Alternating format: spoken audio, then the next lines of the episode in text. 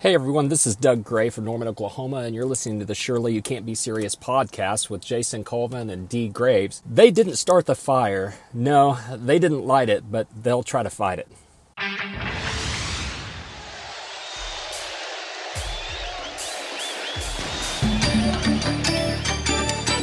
Hello, everybody, and welcome back to the Surely You Can't Be Serious podcast, special edition Five Minutes of Fire. We are here talking about the lyrics of We Didn't Start the Fire by Billy Joel. We're covering only five minutes at a time, which is about the length of the song, so it works out kind of nicely. So please join us as we dive into some new lyrics today. All right, guys, so here are the topics that we're going to be covering today Davy Crockett, Peter Pan, Elvis Presley. Disneyland. Davy Crockett, Peter Pan, Elvis Presley, Disneyland. All right, D, what can you tell me about Davy Crockett? Okay, Davy Crockett is a historical figure, but not one from 1955. But what happened in 1955 was that Disney aired a five part series called Davy Crockett. The series starred Fess Parker as real life frontiersman Davy Crockett and Buddy Ebsen from Beverly Hillbillies fame as his friend George Russell. The first three and the last two episodes were then made into theatrical films. The first one called Davy Crockett, King of the Wild Frontier. Second one called Davy Crockett and the River Pirates. The series really had a big hit with the catchy theme, The Ballad of Davy Crockett. Davy Crockett, King of the Wild Frontier. Yeah. By the end of those three shows, Fess Parker was very well known, and the power of television was fully recognized because Davy Crockett was the most famous frontiersman in American history. By the end of 1955, Americans had purchased over $300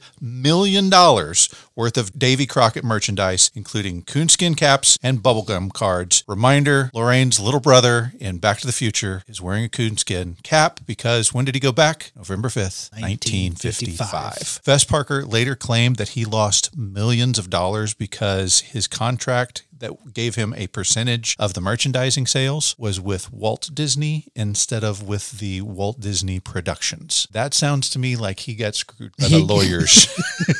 he got screwed He got hard by the lawyers. No yes. doubt. Okay, tell me about Peter Pan. Okay, the Peter Pan we're talking about is the 1953 animated movie from Walt Disney Productions. This had been in development as early as 1938, but due to the attack on Pearl Harbor, Disney had to switch to government training films and propaganda films. Peter Pan is the last film that includes all nine of the quote unquote Disney's nine old men. That's the same Disney animators that worked on all those movies together. The plot surrounds Wendy Darling and her two brothers joining Peter Pan in Neverland to battle Captain Hook, Tick Tock, and Mr. Smee. This is developed from the J.M. Barrie's play and includes the songs Never Smile at a Crocodile, Following the Leader, the Leader, and You Can Fly. You can fly, you can fly, you can fly. Get this, it was released in theaters in 1953, 1958, 1969, 1976, 1982, and 1989. It is a Walt Disney classic. All right, D, what can you tell me about this guy I've never heard of called Elvis Presley? If you do not know who Elvis Presley is, you must be from some foreign land I've never heard of. He was born in Tupelo, Mississippi. His family moved him to Memphis, Tennessee when he was 13 years old. And then, as a very young man, he decided to record some songs for his mama. But there was a guy named Sam Phillips who worked at the recording studio that Elvis had recorded at. And he thought, this kid probably could do well with this song. And Sam had this idea I want to bring the African American style music into the white music world. And so he said, Hey, Elvis, why don't you come do some songs with me? Recorded a few songs. One of those you might have heard of. It's called Heartbreak Hotel. Well, since my baby left me, well, I found a new place Whoa. By March of that year, they had released an entire album of songs called Elvis Presley, and it included some song I just came across called Blue Suede Shoes. His stardom was big. By the end of the year, he was already starring in a movie called Love Me Tender, but then just less than two years later, he got drafted into the Army, and his follow up album after the Christmas album, we had Elvis Presley, Elvis Christmas album, and then nothing for four years. And then he came back from the army and made it big again. Okay, tell me about Disneyland. Okay, Disneyland is a theme park located in Anaheim, California. You been to Disneyland? I have. Me too. It's the first park opened by the Walt Disney Company. It opened on July 17th, 1955. Walt Disney actually has a quote. It says, Laughter is America's greatest export. Originally wanted to build the park adjacent to the studios in Burbank, but they settled in Anaheim because some demographics experts predicted that Southern California would become a major population center, and too bad that didn't happen.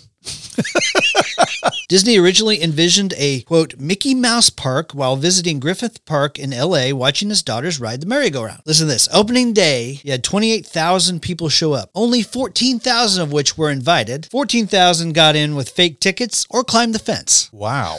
Attractions include Main Street USA, Frontierland, Fantasyland, Tomorrowland. I, now they have the Star Wars Galaxy's Edge there. It's closed very few times, including the assassination of JFK. In December 1987, they had a big winter storm. And then in 2001, after the September 11th attack on the World Trade Center. And for a long time, when you won the Super Bowl, everybody asked you what you're doing next. You said, I'm going to Disneyland. okay, guys, that does it for today's episode. Join us next time for Five Minutes of Fire.